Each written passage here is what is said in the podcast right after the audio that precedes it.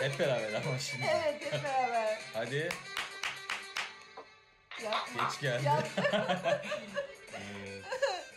Selam. Merhabalar. Canlarım ciğerlerim inanamayacaksınız. Bugün bir konuğumuz var. Evet. Bizden hiç bekler misiniz değil mi? Bugün özel bir konu, özel bir konuk var. Aynen öyle. Konuğumuzun ismi Viktor. Viktor merhaba diyelim mi? Merhaba arkadaşlar. Evet, uzaklardan bir ses, derinlerden. derin derin. Ee, sevgili Viktor'la bugün e, bizim hiç bilmediğimiz, hiç tanımadığımız bir e, dünyaya gireceğiz. İskender Pala. Evet. Ay neden tanımadığımız As- dünya? As- Sen... aslında aslında o kadar da değil. Hı hı. Yani Ee, ismen yani biliyoruz ama çok... kendisi bir yani bir medya ikonu olduğu için kendisi Evet. Ve son yıllarda e, oldukça görünür kılındığı için belli çevrelerce Hı hı. çok da e, uzak olan bir isim değil. Forbes Elbette değil dergisinin e, en çok kazanan yazarlar listesinde sürekli ilk 3'te 4'te yer alan bir kişi kendisi. Doğru yani kendisini tanımıyoruz derken e, ha- ondan bir haber olduğumuz anlamıyla söylemedim. Aha. Onu ve temsil ettiği her şeyi reddetmeye çalışıyoruz. Bunu da okumayarak, evimizden içeri sokmayarak Evet. bir nebze başardığımızı düşündük ama ne çare ki. Yine sızdı hayatımıza. İlk, ilk romanı dışında ben de okumuş değilim sonrasını. Ee, romanlarının dışında e, akademik çalışmaları daha e, fazla benim ilgimi çeken konulardı. Hı hı. E, o- o noktada da kendisi yetkin bir isim zaten. Yani o noktada e, hakkını teslim etmemiz lazım. Hı hı. Ama biz başka boyutlarda konuşacağız kendisini. Evet. Hadi bakalım Ee, merakla bekliyoruz. Haydi bakalım. Neler söylemek istersiniz? Bu İskender Pala muhafazakar sanat, sanatı muhafazakarı olur mu? Siz bu konuda ne düşünüyorsunuz? Ee, Evet. Başlayalım mı hadi? Tamam başlayalım. Şimdi e, Pala 79'da galiba İstanbul Üniversitesi'nden mezun oluyor. E, ondan öncesinde Erzurum'da galiba Erzurum Edebiyat'ta okurken İstanbul Edebiyat'a e, kaydını aldırıyor. Oraya geçiş yapıyor. E, amacı üniversite bittikten sonra üniversite akademisyen olarak kalmak. Fakat üniversitede e, kendi ifadesiyle engellendiğini söylüyor. Ve sonrasında e, Deniz Lisesi'nde hoca olarak çalışmaya başlıyor. Bundan öncesinde İstanbul e, Üniversitesi'nde iki yıl kütüphane memurluğu e, macerası var. E, sonrasında Deniz Lisesi'nde hocalığa başlıyor. Deniz Lisesi'nde doçent e, ve sonrasında profesör bu süreçte oluyor. 96'ya gelindiğinde Hmm, 28 Şubat süreci e, oradan atılıyor, ihraç ediliyor. E, ve kendi söylemiyle bütün kapılar kendisine kapanıyor, işsiz kalıyor. E, bir gazetede verdiği röportajda e, evde sabahtan akşama kadar sigara içen e, ve sandalyeye oturmuş göz göz düşünen bir baba rolüne sahiptim o süreçte diyor. Herkes il- e, ilişkini kesti. E, eski dostlarımız, eski arkadaşlarımız selam vermez oldular diyor. Hı hı. E, ama çok da uzun sürmüyor. Bundan kısa bir süre sonra e, Kültür Üniversitesi'nde çalışmaya başlıyor. E, ve bir süre sonra da asıl yükselişi diyebileceğim süreç e, İBB'nin dönemin belediye başkanı e, Kadir Topbaş'ın kendisini e, danışman olarak belediyeye davet etmesiyle aslında siyasi aranadaki görünürlüğü başlamış oluyor. ne danışman oluyor? Kültür danışmanı mı? Kültür tabii belediyenin kültür sanat danışmanı benim de bildiğim kadarıyla. Sonrasında zaten belediyenin birçok noktada işte 2010 Avrupa Kültür Başkenti İstanbul projesinde önde. Daha sonrasında orada anlaşamıyorlar istifa ediyor falan gibi birçok meseleler. Ee, bu süreçte e, kitaplarıyla ilgili de birçok gelişme oluyor. 2003 yılında ilk romanı e, 2003 tabii 2003 yılında Babil'de Ölüm İstanbul'da Aşk isimli romanı e, e, 2003 yılında büyük bir PR ve reklam çalışmasıyla ve çok kaliteli bir baskı e, tasarımla piyasaya çıkıyor ilk romanı. Yani Bunun Kadir Topbaş'ın yaz- desteğiyle değil mi? Belediyenin desteğini alarak ilk Aa, romanı Hayır hayır hayır hayır belediyeyle bunun bir ilişkisi yok. Yani aynı süreçlerde e, yayıncılık noktasında da e, bir yükselişi var. Onu anlatmak istiyorum. Yani öncesinde birçok farklı farklı yayın evlerinden e, kitapları çıkmış. Akademik kitapları, tasavvuf işte tasavvuf pardon e, Divan divan edebiyatı, dair, divan divan, şiirine dair divan edebiyatı bağlamındaki çalışmaları birçok farklı yayın evlerinden çıkmış. Ötüken'den çıkmış, Şule yayınlarından çıkmış, işte e, farklı farklı yayın evlerinden çıkmış o süreçte kitapları. E, ve belirli aralıklarla tekrar yeni baskı yapılan kitaplar bunlar. Yani üniversitelerde de hocaların okuttuğu kitaplar olduğu için kendisi Evet. divan edebiyatı profesörü. E, fakat 2003 yılında gelindiğinde kendisi Timaş yayınları ile bir anlaşma yapıyor ve e, LM yayınlarını kurduruyor. Leyla ile Mecnun'un kısaltılması LM. LM. İskender Pala için mi kuruluyor o yayın evi? Tabii Anlamadım. sadece İskender Pala'nın o süreçte 40 küsür tane kitabı var zaten. Aa, Onları basmak Ee, için. Ha. Ansiklopedik divan şiiri, an- e, antolojisi, divan edebiyatı kitabı, e, bunun yanına divan edebiyatından derlemeler, birçok farklı kitapları var ve toplamı 40 civarı yani. Ve bunların bir kısmı üniversitelerde okutulan kitaplar ve hepsiyle, bütün kitaplarıyla bir yayın evine geçmesi bir yayın evinin de isteyebileceği bir şey yani. Talep et, e, e, yani sürekli baskı yapacak, her sene yeni yeni baskılar yapacak kitaplar elde etmesi demek yayın evi içinde. Tabii. Ve bu Tabii. e, yayın evi için çok e, hem prestijli bir durum hem de kazançlı bir durum yani aynı zamanda. Tabii. LM yayınlarını kurduruyor ve bu LM yayınların da aynı zamanda patron durumunda %52 hissesinin ortağı oluyor yayın evi. Aa, Yani aldığı alacağı telifler karşılığında yayın evine e, ortak oluyor %52 hisseyle. Hı hı. Ve yayın evinde söz sahibi. Hı. Ve e, kitaplarının hepsi e, 40 kitap birden e, yayın evinin Timaş, Timaş'ın kendi tasarımcısı, grafikeri olmasına rağmen her şey özel olacak. Her şey birinci kalitede olacak ve ben sağ kesimdeki yayıncılar da iyi kitap basıyormuş dedirtmek istiyorum solcu e, arkadaşlara diyor aa. kafasında kafasında eee, o zaman da aynı şey yani kültürel iktidar sağda mı sol mu e, bunu sola göstereceğim eee, şeyi var yani bir hırs var aslında yayıncılık noktasında da. Eee, yayın evi kuruluyor LM yayınları ve dışarıdan bir aja- ajansla kapak tasarımları özel yapılıyor kitapların eee, iç tasarımları her şeyiyle özel bir çalışmadan geçiyor. Ee, ve romanı İskender Pala'nın ilk romanı Babil Dönüm İstanbul'da Aşk LM yayınlarına çıkıyor ve kısa sürede muazzam baskılar ulaşıyor. Yani o süreçte 50 bin, 100 bin rakamları çok görünen rakamlar değil yani 2003-2004 yılları. Ve kitap kısa sürede 30 bin, 40 bin, 50 bin, 100 bin rakamlarını görüyor. Hı hı.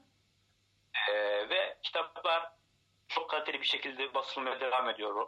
Ee, romanla beraber diğer kitaplarda hepsi aynı bir konsept dahilinde, bir tasarım dahilinde. Ve e, Timaş'ın patronlarına diyor ki, ortak, ortağı aynı zamanda LM yayınlarının Hı hı. ortakları kendileri genel parayla birlikte. Kitaplardan istediğim bir kalite standartı var. Bu standart düşürüldüğünde e, işimi keserim diyor Hı. kendince. Hı hı. Sonrasında belli bir zaman geçtikten sonra bir yıl falan yani çok da zaman değil. Adamları düşünsenize bir yayın evi kurdurmuş. Bir sürü şey yaptırmış. İş Bir anlaşmaları yıl, bir- yapılmış.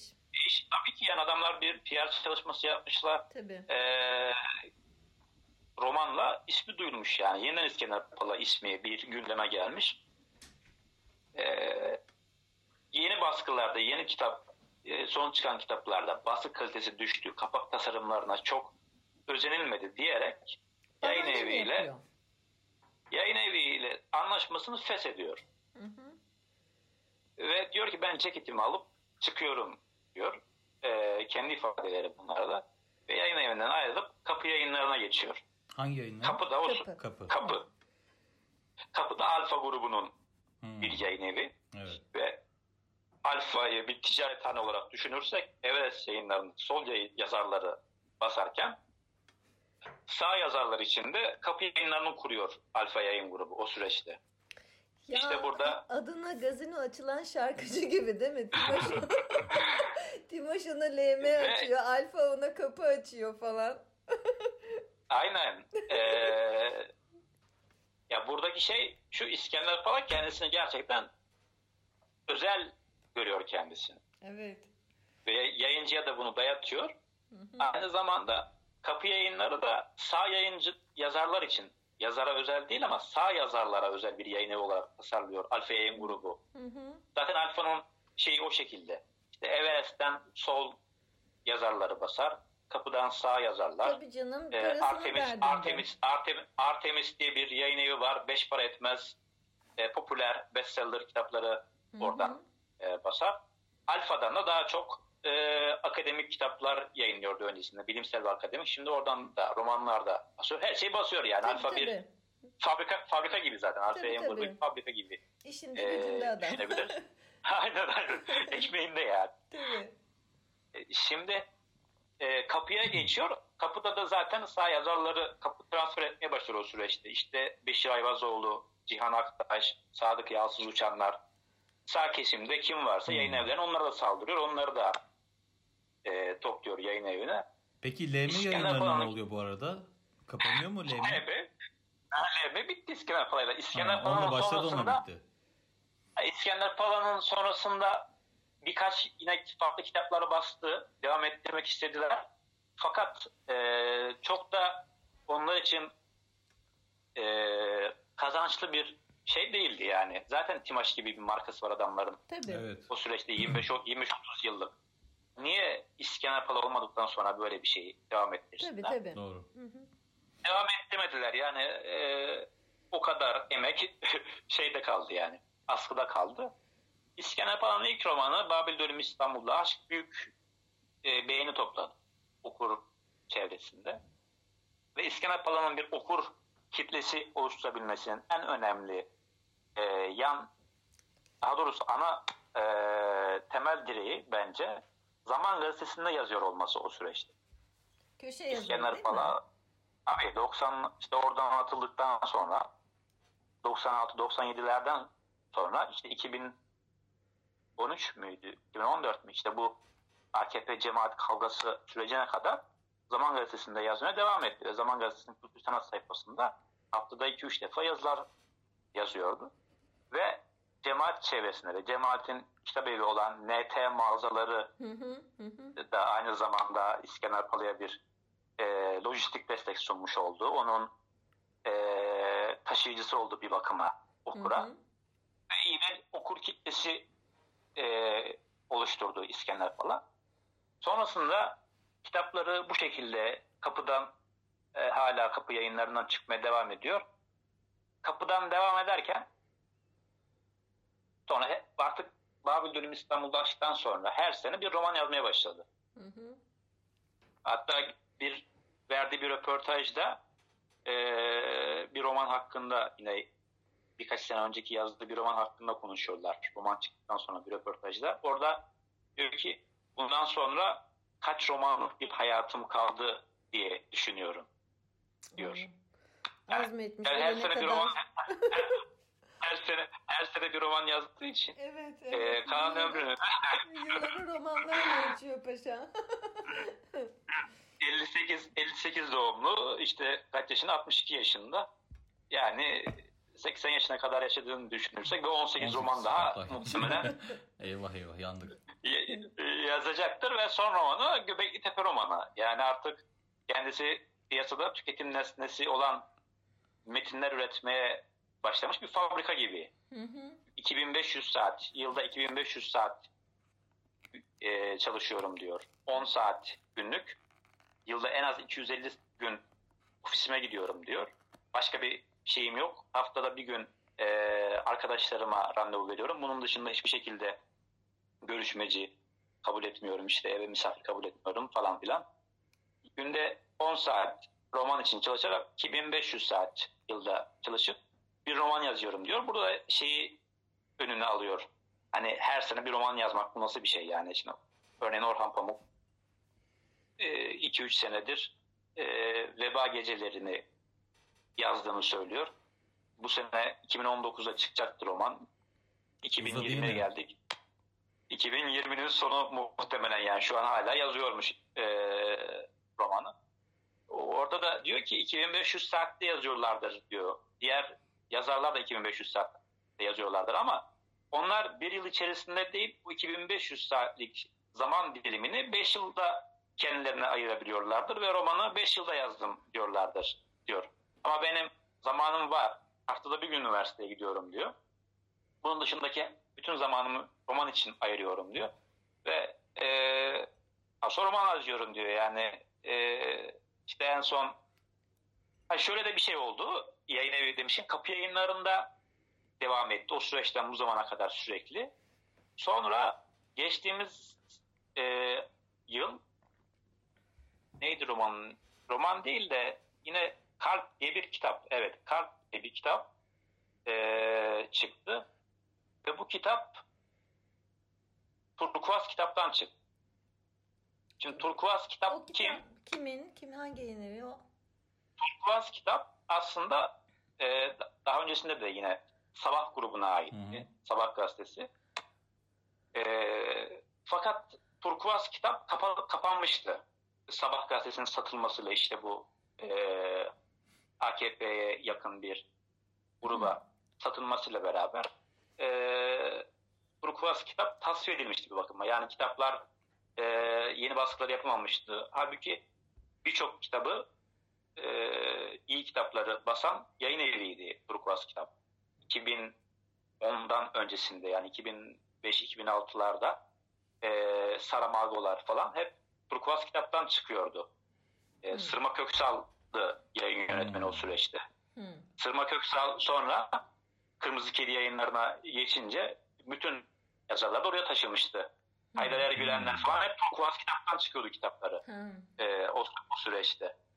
Turkuaz kitap sonrasında geçtiğimiz yıl 2018 sonları galiba 2019'da Turkuaz kitabı yeniden canlandırma durumu hasıl oldu.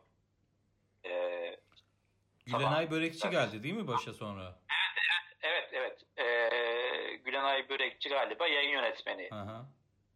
Ee, ve transferlere baş, yani yurt dışından e, iyi romanların copyright'ını aldılar. İşte e, yurt içinde e, yazar transfer etme girişiminde bulundular ve İskender Pala'nın kitabını 100 binlik baskıyla Kalp diye bir kitap. Roman değil bu. Kalp, e, gönül, yine aşk meşk bağlamında bir kitap galiba. Bilmiyorum yani kitabı okumadığım için. Hmm. E, İskender Pala bu kadar süreçte beraber çalıştığı kapı yayınlarını bırakıp Turkuaz'a verdi bu kitabını ve e, İskender Pala Turkuaz kitaba geçti diye insanlarda bir şey oluştu. Gündem oluştu. E, fakat 100 binlik ilk baskıyı Everest e, Alfa grubu gibi galiba tüketemediler. Kitap e, istediği sonucu alamadı. Son romanı bu Göbekli Tepe romanı e, yeniden Kapıda. Kap, kapıdan çıktı. Akşam Yıldızı isimli romanı. Yeniden kapı yayınlarına verdi. Yani Turkuaz'dan devam etmedi. Peki Turkuaz'a niye kitap evet. istedi? Yani bir sürü yayın evi var. Ve herkes bu adamdan kitabını ver biz basalım peşinde. Çünkü ilk baskı 100 binle basıyorsun kitabı. Birkaç ay sonra ikinci baskıyı 50 bin adet olarak basıyorsun. Ve Forbes'ın 2010'dan sonra 2018-2019'lara e, kadar en çok kazanan yazarlar listesinde ilk 5'te olan bir kişi. E, çünkü vermek zorunda bu yayın evine kitabı istenildiği zaman. Neden vermek ee, zorunda? Çünkü kendi varlığı aslında o grubun e, o grup sayesinde varlığını, bugünkü konumunu elde etmiş durumda. Hmm. Sabah gazetesinin kimlere ait olduğunu biliyoruz. Yani bu çok açık bir şekilde söylenmese de e, ne olduğu belli. E, bu yayın evi de zaten o grubun yayın evi. E, onlara o kitabı vermesi gerekiyordu ve verdi. Muhtemelen de istediği dönüşüm alamayınca oradan e, devam etme şey e, oluşmadı. Onlara da söyleyecek bir sözü oldu muhtemelen. Yani istediğim rakama ulaşamadınız. Satış rakamları çok iyi olmadı. Dolayısıyla ben e, şimdilik size geçemem. E, bu bir denemeydi. E, ben kapıda devam edeceğim dedi muhtemelen. Ve kitabı e, son romanı yeniden kapı yayınlarında yayınlandı. Şimdi bundan öncesinde e, kitap meselesinde e, geçecek olursak e, İskender Pala'nın e, belediyede danışmanlık yaptığı süreçten itibaren giderek bir muktedire dönüşme e, durumu söz konusu. Yani kendisi artık söz söyleyen birilerine, belirli meselelere ve e, hatta tırnak içerisinde ayar çeken bir konumda görmeye başladı kendisi. İşte muhafazakar sanat meselesi. O dönemin Cumhurbaşkanı Genel Sekreteri Mustafa İse'nin, Profesör Mustafa İse'nin e, muhafazakar sanat e, söyleminden sonra 20 maddelik bunun sınırlarını çizen bir manifesto yazdı. Yani muhafazakar sanat nedir, ne değildir? E, muhafazakar sanat özgürlükçüdür siz diyor inanıyor orada. musunuz Viktor muhafazakar sanat olabileceğine? Şimdi muhafazakar sanat meselesine ben Dücane Cündioğlu gibi bakıyorum. Dücane Cündioğlu da diyor ki sanatın muhafazakarlığı diye bir şey söz konusu olamaz. Çünkü sanat e, muha, e, sınırsızdır sanat düşüncesi. Sınırsızdır ve sınırlı olan bir şey yani belirli şeyle sanatın önüne bir şey getirerek e, sağ sanat, sol sanat, muhafazakar sanat, şu sanat, bu sanat bir e, tanımlamalar getirdiğimizde sanatı zaten indirgemiş oluruz diyor Yücane Cündoğlu. Dolayısıyla sanat aşkın bir şeydir. E, böyle bir sınırlama getiremeyiz diyor. Ben de aynı şekilde bakıyorum ve 2010 2013-2014'te sanırım İstanbul'da bir üniversiteye İranlı yönetmen Mecit Mecidi gelmişti. Ee, sinema bağlamında bir söyleşiydi galiba. Ben orada Mecit Mecid diye bir soru sordum. Yine bu mesele bağlamında yani muhafazakar sanat bağlamında. Yani Türkiye'de böyle bir e, tartışma oluştu son yıllarda. E, 2012'de işte İskender Pala'nın yazısıyla beraber yaklaşık 30-35 tane yazar, eleştirmen, sanatçı e, muhafazakar sanat meselesi bağlamında yazılar yazdı. Aslında çok güzel bir e, şeydi. Sağdan ve soldan yazarların e, kaleme aldıkları metinler oluştu. Ve iyi bir eleştiri ortamı oluşmuştu aslında. E, Gezi'den önceydi galiba bu mesele ya da Gezi'den hemen sonrasıydı. E, Mecit Mecidi'ye bunu sordum. Mecit Mecidi tabi Farsça konuşuyor. E, çevirdiler. E, o da aynı şekilde sanatın sınırlandırılabileceğini ben düşünmüyorum. Yani muhafazakar, e, muhafazakar hiçbir şekilde olamaz sanat zaten. Yani sanatın muhafazakarlaştırılması ne demek bir kere dedi. Bunu söyleyen İran yönetmen Mecit Mecidi Kendisini tanıyor ve, ve seviyoruz. Dücane Cündoğlu alıntısı yapmazdım ben mesela ama onu severek sevgiyle falan hiçbir şekilde anmazdım ama şimdi amacımız tabii Dücane'yi ben de Dücane beni enge, engelliyim, blokluyum Dücane'de. Bak şimdi. Sadece o da o süreçte yazı yazanlardan birisi olduğu için e, örnek verdim ben. Ben şey merak ee, ediyorum. Şimdi bu İskender Pala e, oradan oraya gezmiş, bir sürü transfer yapmış. Bir de e, şey kendisi otorite olarak görülmeye başlamış. Herhalde bir çeşit yokluktan o da değil mi? Başka üreten kimse zaten, yok. E, zaten e, durum bu. E, bir siyasetçi söylüyor galiba bunu. İskender Pala'yla ilgili daha doğrusu AKP'nin ortaya koyduğu kültür ortamıyla ilgili olarak hı hı. Bir siyasetçi e, tam ismine de bakamadım ya aslında baksaydım iyi olurdu onun. Sayın Cumhurbaşkanı o dönemde başbakan söylediği süreçte Cumhurbaşkanı başbakanmış. Sayın Başbakan belediye başkanlarını toplasa 11 yıl içerisinde kültür sanat adına ne yapsanız dese eminim hepsi İskender Pala konferansları düzenledik diyecekler diyor. Yani böyle bir yokluk durumu söz konusu. Yani Hayır, konuşturacakları adam bu. Siz biraz önce İskender Pala'nın e, kitapları genellikle aşk üzerine dediniz ya. E, sizinle bu konuyu konuşacağımıza karar verdikten sonra bir bakayım dedim. Adamın kitaplarını okumadım ama en azından adlarını okuyayım dedim. Gerçekten hepsi aşk üzerine, aşkın şusu, aşkın busu. E, bir de çok arabesk. Gerçekten çok ağdalı arabesk. Belli yani isimlerden de Tabii belli. tabii yani divan, Zaten- divan edebiyatından beslendiği için divan edebiyatına divan şiirine borcunu ödemek istediği için sürekli burası bir borçsa bu 20 yıllık mortgage almış gibi. Hayır, e, o borcun e, şeyi sonra değişti demiştiniz ya. E, başkasına olan borcunu ödüyor sonra. Ama şey söyleyeceğim. Bu ülkede zaten en çok e, konuşulan konular hani yıllar da geçse en çok satan, en çok konuşulan konular bir e, yani ne ne yaparsanız yapın satacak konular. Aşk herhalde ilki. Tabii İkincisi herhalde- dünyada Zayıflama üzerine. Üçüncüsü de Türkiye öznelinde orucu bozan şeyler. İnsanlar y- 600 yıldır inandıkları dinde yine de orucu neyin bozduğunu da Evet, hala evet. karar verememişler. reformist re- reformist şeyler bekliyorlar aslında. Ve bu adam divan edebiyatını e, bir söyleşisini dinlemek de istedim aslında. Hakikaten çok da e, aldığımı düşünmenizi de istemem. Ama divan edebiyatı TED'de konuşmacı olmuş. TEDx, e, TEDx'de galiba. E, divan edebiyatı padişahlara yalakalık yapma yeri değildir falan diyerek açtı. E, divan şiirini... e, Yani aslında öyle de bir yanı da var kendisinin tarihi manipüle etme evet, evet. e, yönü de var. Yani Şah Sultan romanında da işte Alevilerin e, katledilmesi meselesini kılıfına uydurması. Aynen öyle. Durumu. Osman Çakmakçı bu konuda bir yazı yazmış.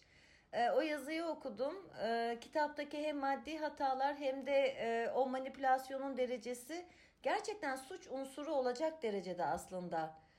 Değil mi? Ya o süreçte şimdi e, kendisi yine iktidarın e, söylemleriyle, iktidarın projeleriyle paralel çalıştığı için o süreçte Alevi açılımı vardı. Yani açılımlar süreci yaşadı Türkiye Hı hı. e, geçtiğimiz 10 yıl, 15 yılda. E, o süreçte de Alevi açılımı vardı örneğin. İşte ortayı bulma, kendisinin de ifadesi de galiba bu yani. o ortayı bulma ortayı da bulmuyor. Gayet Alevi kültürünü, Alevi e, kültürünün İşte ancak o kadar ancak o kadar Ancak o kadar, kadar bulabiliyor yani. yani o kadar bulabiliyor. Ee, Ve hep şimdi galiba son- gücün yanında olmuş bir adam değil mi İskender Pala? Aslında evet hani şimdi bakınca... şimdi şimdi şöyle şimdi e, oraya değinmedik. Ordudan atılmasına son bardağı taşıran son damla olan mesele de e, Deniz Müzesi'nde o süreçte Beşiktaş'ta çalışırken e, son dönemlerde atılmadan öncesinde e, bir ışıklandırma meselesi var galiba o Hmm. müzede. E, Tayyip Erdoğan da o zaman belediye başkanı e, ve bir komutan orgeneral kimseye meseleyi Erdoğan'la oturup konuşurken böyle bir şey var. E, şey İskender Bey, e, İskender Pala Barbaros'un hatıratını okumuş. Oranın ışıklandırması da e, Barbaros'un e, şeyiymiş, vasiyetiymiş galiba gibi bir şeyler söylerken Tayyip Erdoğan diyor ki İskender bu bizim İskender mi diyor. İskender Pala için. O o o asker de yanındaki yaverine araştırın bakalım. Bunun bunların İskender'i nereden oluyor bu diyor Ha. ve İskender Pala e, e, ihraç edilme meselesi, bu oradan atılma meselesini buna dayandırıyor. Bunu Ha. iki darbe arasında, iki darbe arasında diye e, e, isimlendirdiği kitabında anlatıyor. İki darbe arasında da işte 12 Eylül ile 28 Şubat arasındaki e, ordudaki yaşantısını yani orduya girişi, e, Deniz Lisesi'ne girişi 1980'ler olduğu için tam 12 Eylül dönemi Hı e, askeriye süreci aslında onun. E, bu iki darbe arasında olmuş oluyor yani 28 Şubat süreciyle birlikte. Buradan atılma, oradan bu bu ifadeyle atıldıktan sonra ve bu kitap da yayınlandıktan sonra Tayyip Erdoğan e, bu ifadeyi görüyor ve bundan haberdar oluyor tabii. Bundan haberdar olduktan sonra zaten artık İskender Pala'nın önü tamamen açılıyor. Şimdi o bizim İskender yani, dediği yerde ben tam anlamadım. Daha önceden bir geçmişleri mi var? Tabii tabii. Öncesinde belediyenin e, yani Erdoğan'ın Büyükşehir Belediye Başkanı, Başkanı olduğu, olduğu zaman. Evet İBB'nin dergilerinde e, kurumsal dergilerinde işte Kültür Ayşe'nin yayınladığı muhtemelen bir, bir kültür sanat dergisidir. O dergilerde yazılar yazıyormuş. İşte e, söyleşilere falan katılıyormuş. Belediye başkanında da bir muhabbeti o süreçte kontağı varmış demek ki yani. Hı hı. Ama kontak demek ki yakın dostluk noktasındaki bizim İskender evet, diyor. Evet. Adı e, ve bu bizim ediyor, İskender. Bizim diyor. Hı hı. Ve bu bizim İskender'i hı. askerler not alıyorlar ve sonrasında e, oradan atılıyor. Ve bunu iki darbe arasında kitabında anlatıyor. 2004 yılında bu kitabı yazmış ve o süreçte yayınlamamış. Yayınlamama sebebim de diyor AKP iktidarına, hükümete askeri tarafından bir e, sıkıntı çıkarılabilir düşüncesiyle e, yayınlamadım. Sonra birkaç sene geçiyor. Sonrasında 2007'de yayınlamak istiyor kitabı. O süreçte 27 Nisan e-bildirisi e, yayınlanıyor. E, yine e, kitabı yayınlamaktan vazgeçiyor. Bir sene, iki sene sonrasında galiba 2008-2009 yılında bu kitabı yayınlıyor. Bu kitap da çok zaten adam satmayan kitabı yok. Bütün kitapları tekrar tekrar e, 200 bin, 300 bin rakamlarını geçmiş durumda. Yani bütün kitapları aşağı yukarı.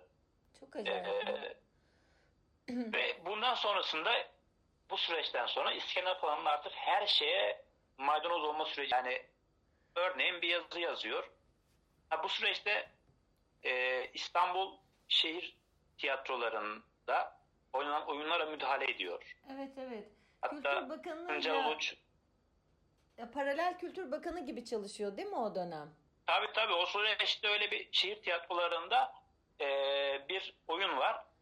Oyunun ismi Günlük Müstehcen Sırlar. Hı. Ve İskender Pala bu, bu oyunun kaldırılmasıyla ilgili bir direktifte bulunuyor ve eleştiriyor bu oyunda aynı zamanda. Yani Hı. devletin parası nerelere gidiyor falan gibi e, eleştirilerde bulunuyor. E, fakat Günlük Müstehcen Sırlar oyununun konusu Şili'de askeri darbe yaparak yasal seçimlerle gelmiş iktidarı deviren Pinochet juntasının eleştirisini yapıyor bu oyun. Sadece 15 yıl sonra Şili'li bu cuntayı cezalandırmaya karar verip yola çıkmışlar ve birbirinden habersiz bir parkta karşılaşmışlardı falan gibi e, oyunun içeriği. Fakat ismine bakarak evet. muhtemelen de oyun görmeden e, e, bu oyunu eleştiriyor. Ben şey Sonrasında bir yazı... De, özür dilerim kestim ama e, bu şehir muhafazakar insanların oylarıyla seçilen e, belediyeler tarafından yönetiliyor. Demek ki sanatı da bu muhafazakar insanlar belirleyecek gibi sözler vardı değil mi o dönemde? Tabii. Yani bu insanlara sunulacak sanat hem, buna uygun tabii, tabii. olmalı. Çünkü hani e, o yüzdesi bu gibi bir şeydi çerçevesi yanlış tabii, hatırlamıyorsam. O, ya o manifesto e, 20 maddelik manifestoda e, zaten doğrudan bunları anlatıyor. Hı hı. Yani kendisi kendi söz ifadesiyle siyasete güya hiçbir şekilde girmiyor, hep uzak duruyor. Fakat e, yaptığı iş tamamen siyasetin kültür sanat çevresindeki yansıması. Tabii tabii. Bunun, öznesi e, oluyor. Hı hı. Tabii tabii öznesi, öznesi oluyor ve o kadar ileri gidiyor ki bir gün bir yazı yazıyor yine gazetede, Zaman Gazetesi'nde. Diyor ki e, TRT'de, TRT arşivinde yer alan bazı türküler e, müstehcen içeriğe sahip diyor. Ve bu türkülerden bir tanesinin de Neşet Ertaş'ın Gönül Dağı e, türküsünün olduğunu söylüyor. Gönül Dağı yağmur yağmur buran olunca akar can özümde sel gizli gizli bir tenhada can cananı bulunca diyor ki bu ifadeyi kullanır. Bir tenhada can cananı bulunca. geldi benim aklıma. Gitmiş oradan onu mu bulmuş? Bunun ne sıfatla bir tenhada can, can, bu bir tenhada can cananı bulunca diyor. Bundan sonrasındaki bu ifadeden sonrasında diyor her şeyi düşünebilirsin diyor. Ya böyle bir şey olabilir mi? Yani adam artık toplumun düşünme pratiğine de etki edecek e, bir şeye kaptırmış kendisini. Peki şunu merak Ee, ediyorum. Bunları hep zamandaki köşe Gönlünün yazıları... sonunda Ya tabii e, onu bulması zaten hani e, başka bir boyutu işin de bunları e, Zaman Gazetesi'ndeki köşe yazısında yazıyor. Sonra Zaman Gazetesi kapatıldığında Zaman Gazetesi'ndeki köşe yazarlarına veya Zaman gazetesi daha Zaman gazetesi kapatılmadan bu şey sürecinde e, bu dershanelerin kapatılması meselesi falan işte e, süreçte ne zaman? O 2014 dün sonları galiba. 2014'ün sonu gibi dershane tartışmaları falan meselesinde AKP cemaat meselesi alevlenince e, İskender Pala gazetede yazı yazmayı bırakıyor Hı, çeşitli bahaneler sunarak gazeteye e, gazetedeki köşesini bırakıyor ve Habertürk'ten Balçiçek İlter'e bir röportaj veriyor. hı, Orada diyor ki e, cemaat bu e, savaşın kaybedenidir. Bu kavganın pardon kaybedenidir ve özür dilemelidir diyor.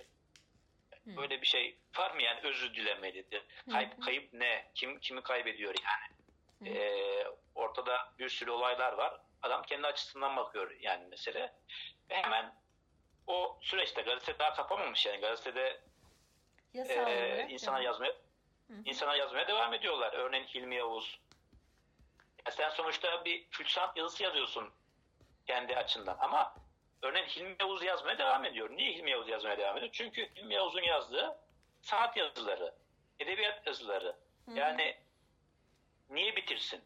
Siyasi bir atmosferin içerisinde değil kendisi. Fakat kendisi bir ideolojinin, iktidarın eee, bir bakıma oradaki yansıması olduğu için eee, ve iktidarın direktiflerini eee, kültür sanat alanındaki eee, orada dillendirmeye devam edemeyeceğini düşündüğü için eee, ve kendisine zarar gel daha doğrusu gücün yanında yer almak. Yani Evet burada evet.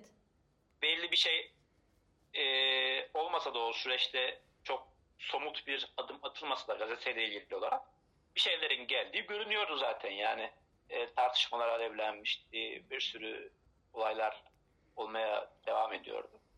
Bu arkadaşlarını yıllardır yazı yazdığı, yani oradan atıldıktan sonra yazmaya başladığı e, gazetede 17, 18, 20 yıla yakın yazı yazdığı gazetedeki arkadaşlarını bırakıp hiçbir şey yokmuş gibi ayrılıyor. Zaten gazetede yazmaya da bu süreçten itibaren ihtiyacı da yok. Hı hı. Zaten müthiş bir kitle Hı. Ama var. zaten ulaşmış. Kendince Amacına zaten ulaşmış. Bu süreçten sonra durduğu her eee, gün yazdığı her eee, yazı onun kendi açısından aleyhinde işleyeceği için bırakıyor eee, yazı yazmayı E, ve sonrasında cephe alıyor. Tam karşısına geçiyor ve eee, bir röportajda da bunu eee, belirtip konuyu kendisi açısından kapatıyor. Yani çok uzatmıyor da. Çünkü okur kaybetme endişesi de var. Sonuçta Tabii. kendisini o kitle de okuyor aynı zamanda. Hatta büyük bir kitle Hı orada kendisini okuyor. Ve adam zaten artık meseleyi tamamen ticari bakan bir adam yani. Romanları ticari düşünerek e, günlük tüketim nesnesi üretiyor yani adam. Hı hı. E, hatta bu günlük tüketim nesnesi demişken kitaplarıyla ilgili eleştiri baktım ben. E, neler demişler. E, romanlarıyla ilgili ne gibi eleştiri yazıları çıkmış. Bir şey bulamadım romanlarla. Evet evet Osman Çakmakçı'nın yazdığı dışında bir eleştiri yazısını Ömer ben de- Ömer Ömer Ömer Ömer Lekesiz'in bir e, yazısına rastladım. Orada diyor ki eleştiri günlük tüketim nesnesi olan e, kitaplar için e, lükstür. Si, sineğe bazukayla ateş etmek gibidir diyor. Çok güzel. Çok Bu, güzel. bu yüzden gereksiz, gereksizdir diyor yani. Hı hı. Sonuçta adamın yaptığı şey de bu. Yani e, uzun uzadıya o roman bağlamında konuşabileceğiniz bir Tabii. ürün koymuyor ortaya. Tabii. Yani şimdi son yıl düşünsene son romanı adamın e, Göbekli Tepe yani. Son yılların en trend, e, trend e, konusu. Peki yurt da şey var mı? İskender Pala okunuyor mu satılıyor mu hiç Hayır böyle bir şey böyle bir şey söz konusu değil. İsmini bilen bile yok. Ben şeyden araştırdım. Kitapları nerelerde çevrilmiş diye. İşte Türkiye Cumhuriyetlerde Azerbaycan'da e, falan ve Arap coğrafyasında ve işte yakın komşularımız Balkanlar, Bulgaristan, Yunanistan'a yayın evlerinin e, talepleriyle değil ajansın çalıştığı ajans hangisi bilmiyorum. Kalem Ajans. Kalem Ajans bak onu diyecektim bizim kayıt. yani ajans ajansın zorlamasıyla e, TEDA projesi kapsamında kitaplar çevrilmiş. Aynı Ahmet Ümit meselesinde olduğu gibi. evet evet.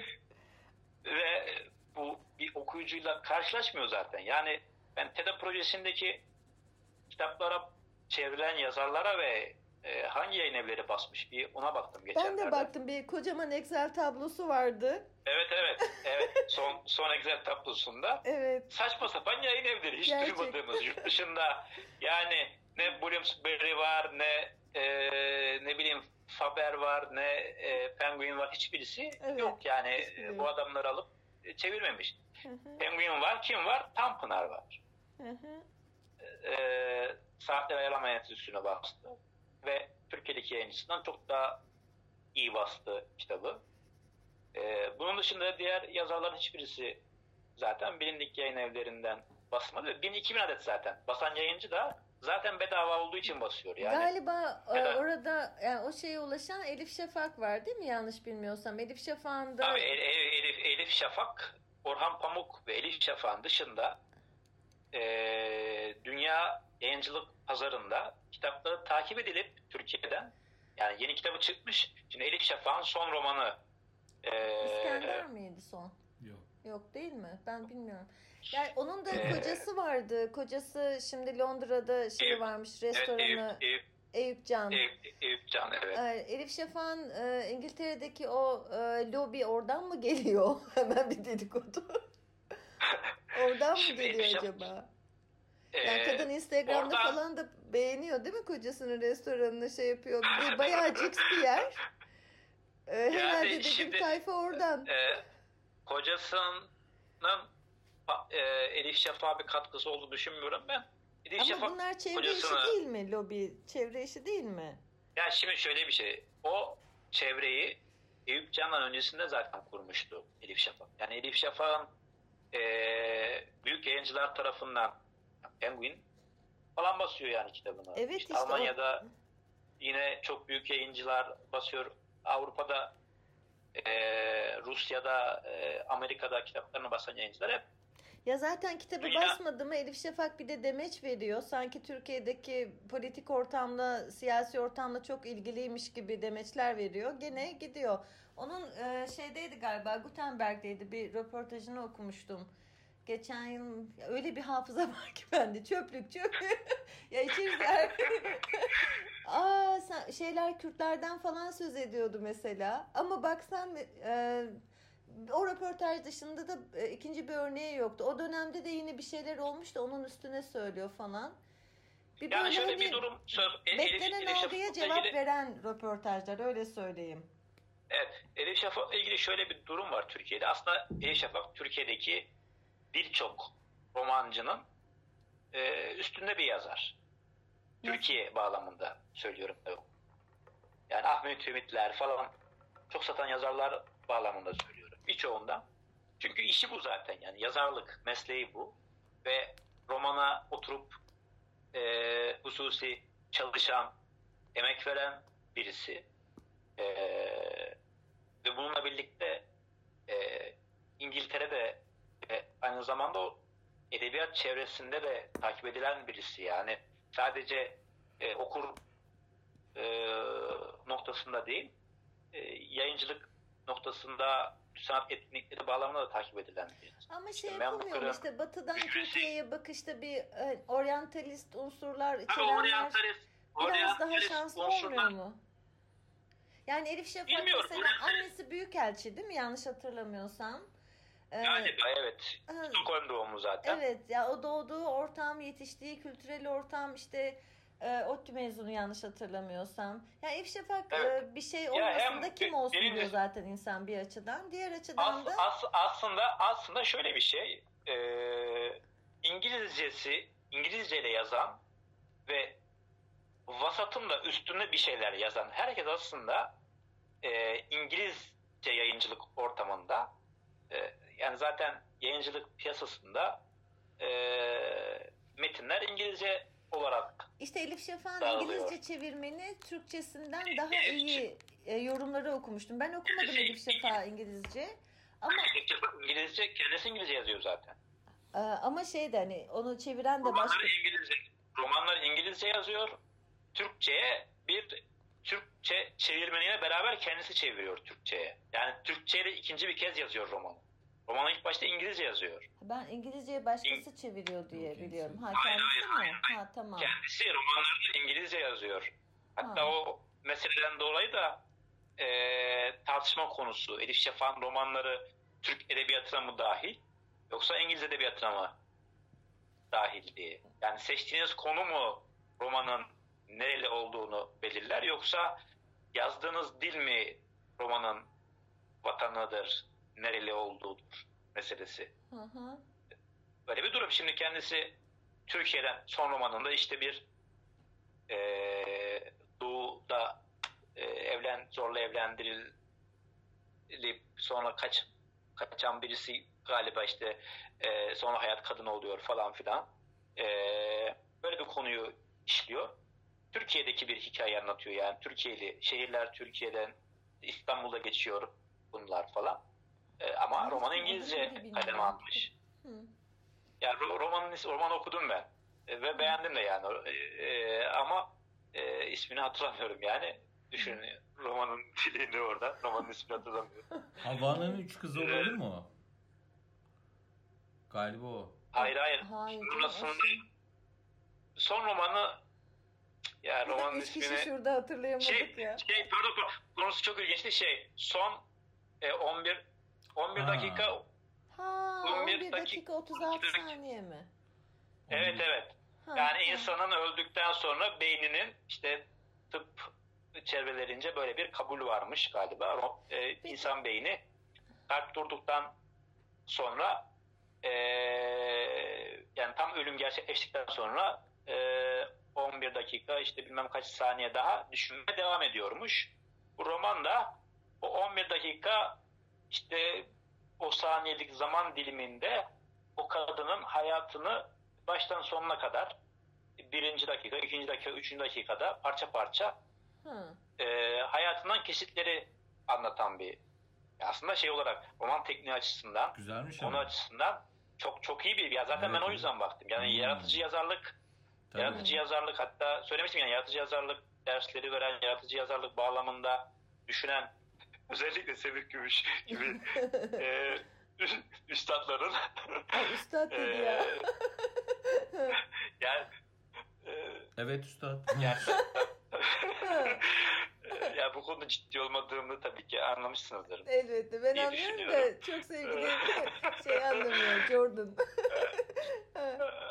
Ama Şimdi, şey ya Elif Şafak daha ben çok mu ağır haksızlık ediyorum bilmiyorum ama çok PR gibi geliyor. E, okumayı yıllardır bıraktım aslında. Belki sonradan Hayır. Değil. Şimdi Türkiye'de Türkiye'de bir Elif çıktı. Şafak nefret Türkiye'de bir Elif Şafak nefreti oluşturuldu.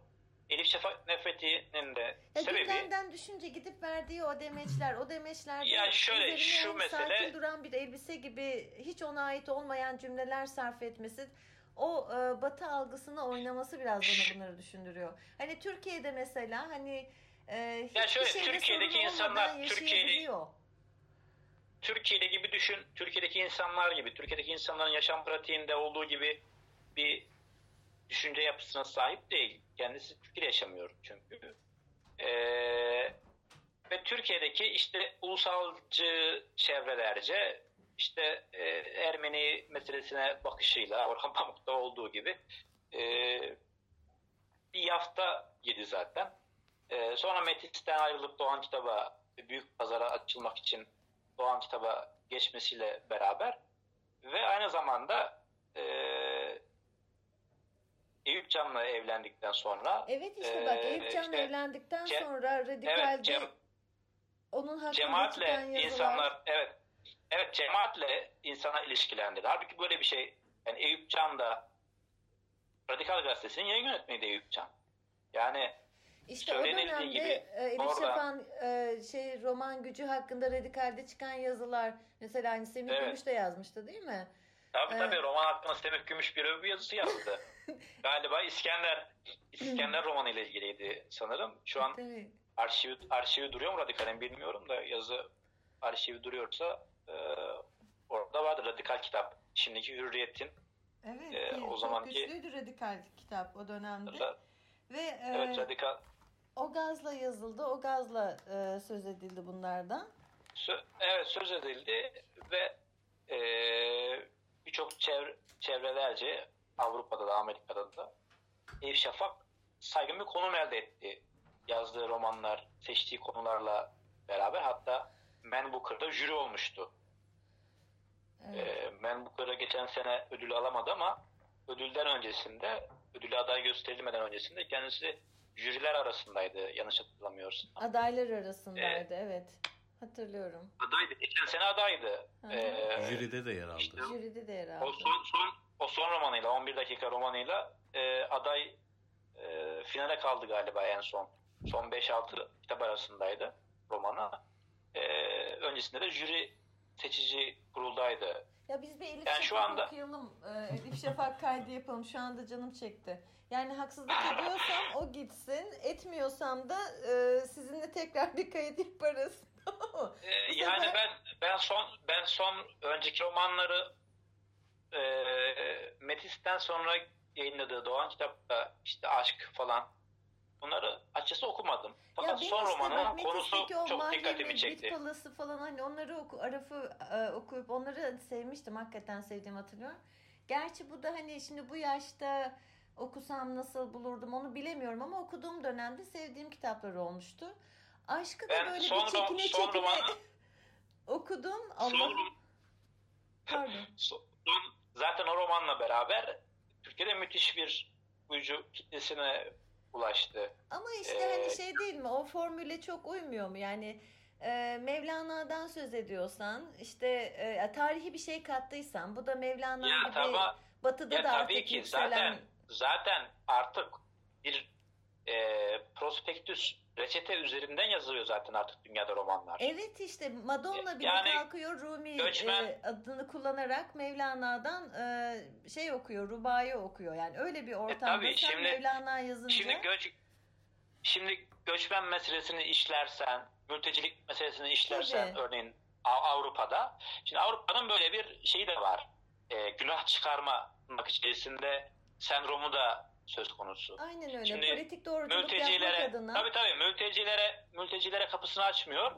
Ee, e, hatta ama vicdan aklıyor işte hani bu tip şeyleri destekler görünerek veya Tabii, bunlara tabii. işte para Geç- vererek Geçtiğimiz yıl, geçtiğimiz yıl. Avustralya, Avustralya'da mülteci olarak bir yerde e, galiba bir mülteci kampında tutulan 4-5 yıldır tutulan e, birisi e, İranlı galiba. İran'da e, iltica etmiş Avustralya'da.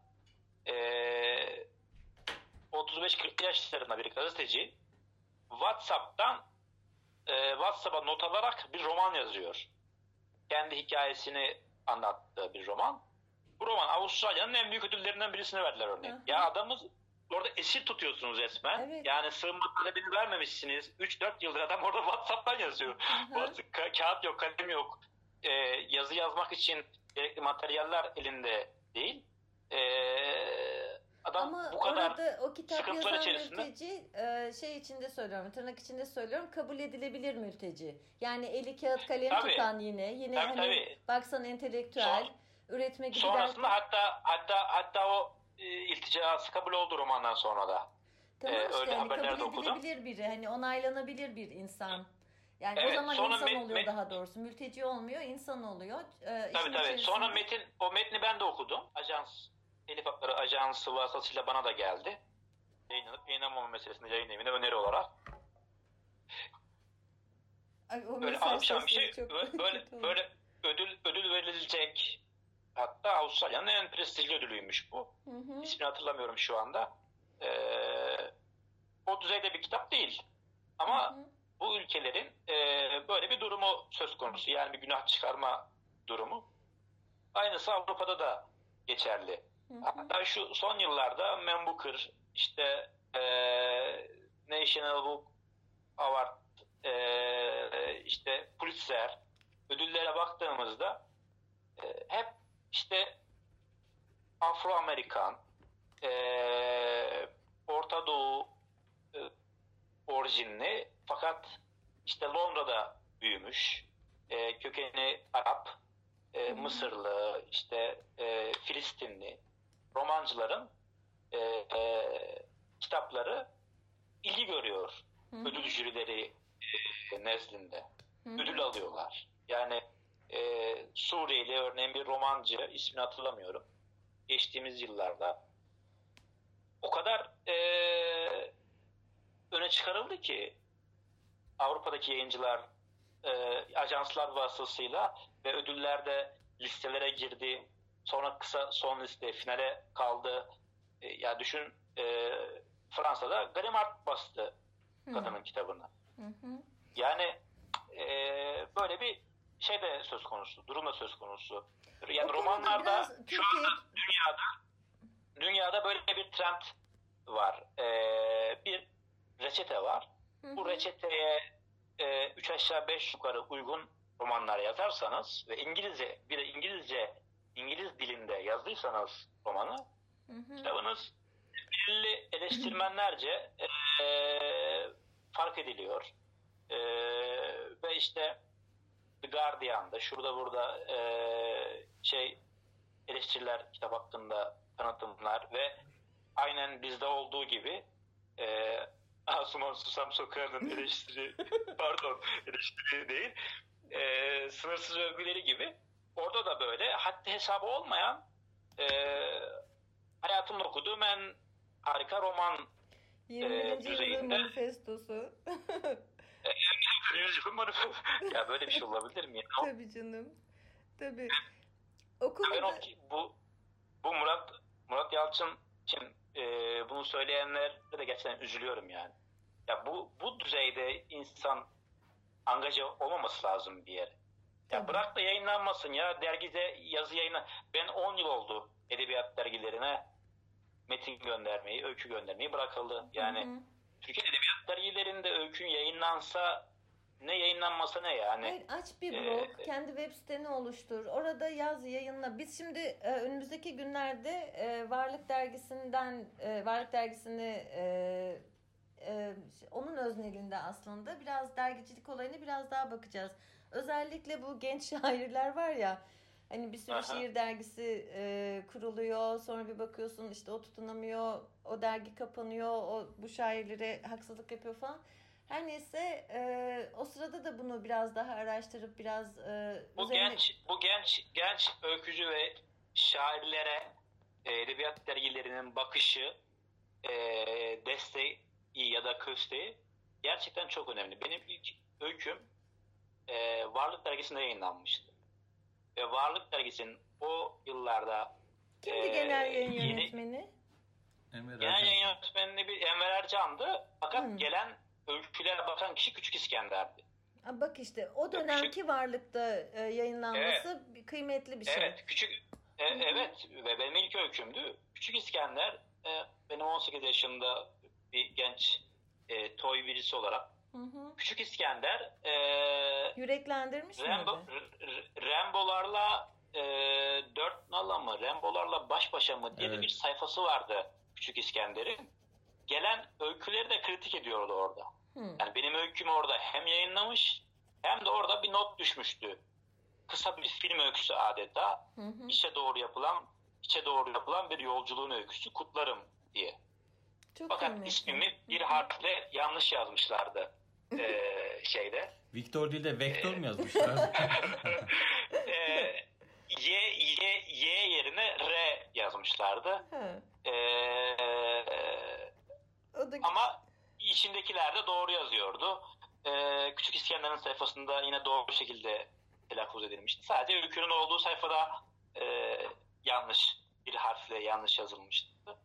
Fakat bu benim için çok değerliydi ve Çok orada Küçük. İskender'in o övgüsü, övmesi ilk öyküm yani ilk defa varlığa cesaret edip öykü göndermişim ve gönderdikten iki ay sonra hemen iki ay sonra yayınlanmış yani.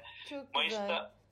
Nisan'da sanırım göndermiştim. Haziran sayısında derginin yayınlanmıştı ve ben çok Küçük İskender'in e, o övgüsüden sonra çok gaza gelmiştim yani. Yani sonra Küçük İstanbul'a İskender'le bir geldiğinde şekilde Küçük İskender'le olmuş hiç kimse zaten. Ee, Küçük İskender beni engelledi. Küçük İskender kalbimi kırdı. O bana köstek oldu. O... Hiç öyle bir şey duymadık bunca zamandır. Tek bir örneği yok. Hep Kes- destek olmuş. Evet kesinlikle. Ben kendisiyle sonrasında bir fuarda, Fiyat Kitap Fuarı'ndaydı galiba. Karşı karşıya geldiğimizde. O zaman teşekkür etmiştim kendisine. Ee, bu anıyı tabii kendisinin hatırlayacağı bir şey değil bu yani. Hı hı. Yüzlerce öykü geliyor ve yüzlerce öykü yayınlanıyor. Ee, sonrasında ben öyküden bahsetmiştim. Böyle bir öyküydü. Ee, konusu şuydu falan diye. Öyküyü hatırladı. Çok da e, sonrasında işte benim birçok kez işte e, varlıkta başka dergilerde öykülerim yayınlandığından falan e, bahsetmiştik. Çok mutlu olmuştu ve kendisinin bu konuda bana e, bir bakıma ön açıcı e, olmuş olduğunu da öğrenmekten de çok mutluluk duymuştu. Yani o mutluluğu gözlerinde görmüştüm yani Evet. İskender'in. Ama şimdi işte Ee, genç öykücüler veya şairler için böyle bir kültürel ortam yok galiba. Edebi ortam yok galiba. Geçenlerde Yani şu anda şiir dergisi... dergiler- Pardon buyurun. Dergiler şu anda e, şey çete Tabii. Yani o çeteye dahilseniz e, yazılarınız, öyküleriniz kadrolu. Daha doğrusu artık dergilerin kadrolu yazar, öykücü ve şairleri var. Hı hı. E, ya kadrolu kişileri sürekli okuyacaksam alırım kitap okurum yani şiir kitaplarını okurum. E, öykü kitaplarını okurum. Ben yeni bir isimle karşılaşmayacaksam orada e, şaşırmayacaksam yeni bir öykücü keşfederek ya da bir şair e, keşfederek şaşırmayacaksam e, bunun bir şeyi yok, anlamı yok. Yani ben de gelen öyküleri, şiirleri değerlendirme konumunda oldum. E, geçtiğimiz önceki yıllarda. E, ve 17-18 yaşında genç çocukların e, gönderdikleri ve muazzam e, aşık olduğum şiirler olmuştu. Yani muazzam şiirler e, vardı bunların arasında ve ben kendilerine dönüyordum sonrasında. İşte çok iyi bir şiir, gerçekten bende e, harika bir e, şey var, dil var. E, bu dili devam ettir, bu dili kesinlikle bırakma, e, kendisini cesaretlendirdiğim bir sürü kişiler oldu Hı hı. e, bu noktada. Fakat şu anda o zaten kaç tane yani 3-5 tane edebiyat dergisi var.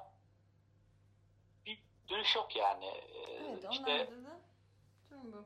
Biz neyse o kayda hazırlanırken tekrar sizinle şey yaparız. Bir fikir teatisinde bulunuruz diye tahmin ediyorum. Ee, şeyi toparlayalım konumuzu. Normalde hani yarım saatlik kayıtlar almaya çalışıyoruz ya. Şimdi, bir- Şimdi o bir zaman saat- Büyük İskender'e Büyük İskender'e yeniden İskender'e dönelim. Şimdi Büyük İskender'e yeniden evet evet yeniden dönecek olursak e, yani bir dönemin mağdurunun e, şu anda muktedir olarak e, nasıl ayar verici konuma geldiğini e, konuştuk süre zarfında. E, kendileri bir muhafazakar sanat e, bağlamında bir sanatı e, dikte etmeye çalışan e, bir düşüncenin, bir ideolojinin e, aparatı aslında. Hı hı. Ve e, bu okunma skalası da ben e, inanıyorum giderek bir düşüş gösterecektir. Çünkü e, seçtiği konular arttı. E, yani şey tükendi, borcu ödendi yani. e, şeye e, divan şiirine borcunu ödediği için şu anda en son 2013-2014'te e, yazdığı yani 2013-2014'de en son diye diyoruz aradan 6-7 yıl geçmiş. Tabii. 2010'lar hala dün gibi geliyor. Evet. Ee, İstanbul'a borcumu ödedim demiş bir kitapta da. Hangi kitap olduğunu e, bilmiyorum. Onu da sosyal medyada karşılaştım. İstanbul'a borcumu ödedim bu kitapta diye. Allah. Yani habire borç ediyor. Habire borç ediyor. Her yere borç yapmış. Demek ki birçok şey aldığını kabul ediyor aslında değil mi? divan, evet evet. Yani şimdi bu divan divan edebiyatını, Ama divan, divan edebiyatı, şiirini, divan e, şiiri her zaman zaten gücün e, yanında olmuş değil mi? Yani bu açıdan tabii, bir tabii, tabii, var. Böyle de, böyle bir yansıması da, bugüne böyle bir yansıması da var. Böyle bir paralellik de var tabii. Evet. Ee, gücün yanında ya sonuçta saray şiiri olmadığını iddia ediyor kendisi. Kendisinin de saray yazarı olmadığını söyler gibi. Mi? Egemen dille e, egemen dille yazıyorsun. Ee, ve Evet kendin gazetedeki köşenden ayar veriyorsun. Tabii tabii. Neşet, tabii. Rahmetli Neşet Ertaş'ın türkülerine bile tabii. burada erotizm çağrısı yapıyor. TRT arşivinden kaldırılsın deme cüretinde tabii, bulunuyorsun. Tabii. Alanın işte... olmamasına rağmen e, İstanbul Şehit Tiyatrolarındaki isminde müstehcen geçen bir oyunu müstehcen zannedip tabii. kaldırılması talebinde bulunuyorsun. İşte sanata mesafesi yani, aslında buralardan anlaşılıyor. Yani ne müzikten haberdar, ne tiyatrodan haberdar, ne romandan, edebiyattan haberdar aslında. Haberdar, haberdar olsa da sınırlandırılmış bir e, bakış var sanata. İşte muhafazakar dediğimiz nokta o zaten. Tabii, tabii yani işte. O sınırı koyduğunda yani, zaten sanatın tabii, olmadığının şeysin, resmisin belli, sen. Aynen belli çizgileri muhafaza ediyor. Yani tabii. o çizgiyi koruyor. Böyle olduğunuzda da zaten dolaşacağınız e, sınırlar belli. Şimdi şeyi merak ettim. Bizim bu kaydı kim dinleyecek? Gerçekten İskender Pala okuyan biri bunu dinler ve e, ya acaba falan der mi dedim. Onlar bizi bulmaz. bunu gene bizim... Yani şöyle, şöyle bir şey. Bu bir çevre aslında bu programın bu e, e, formatı e, sadece e, bir çevre eleştirisi, edebiyat eleştirisi bağlamında değil.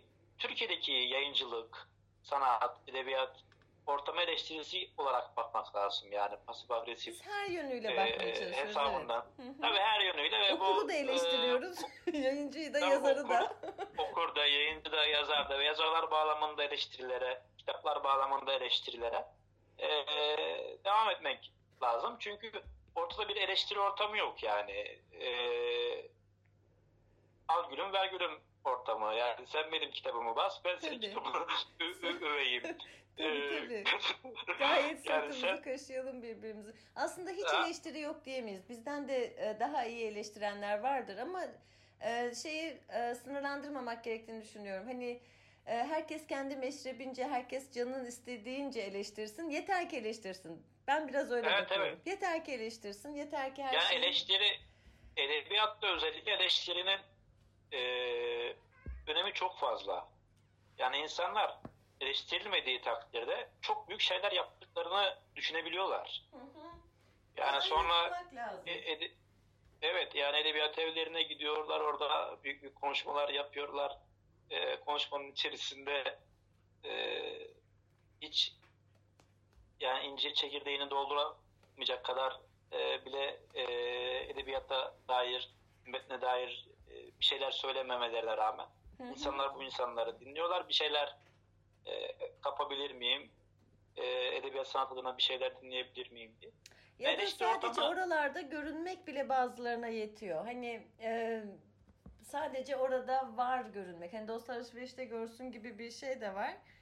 E, ben şey hatırlıyorum ya TÜYAP e, kitap fuarlarına önceden e, giderdim ve e, söyleşiler falan olduğu zaman da hani eğer konu ilgimi çektiyse veya konuşmacı e, katılırdım. Sonralarda onu da bıraktım aslında. Ama birini hiç unutamıyorum ya. Hiç unutamıyorum. Kadının biri e, konuşmacıya e, söz aldı işte sorunuz var mı falan e, dedi konuşmacı. Bir yazardı. Kadın söz aldı ve dedi ki bizi bize anlatmaya devam edecek misiniz? ben var ya sarsıldım ya o kadar sarsıldım ki buna.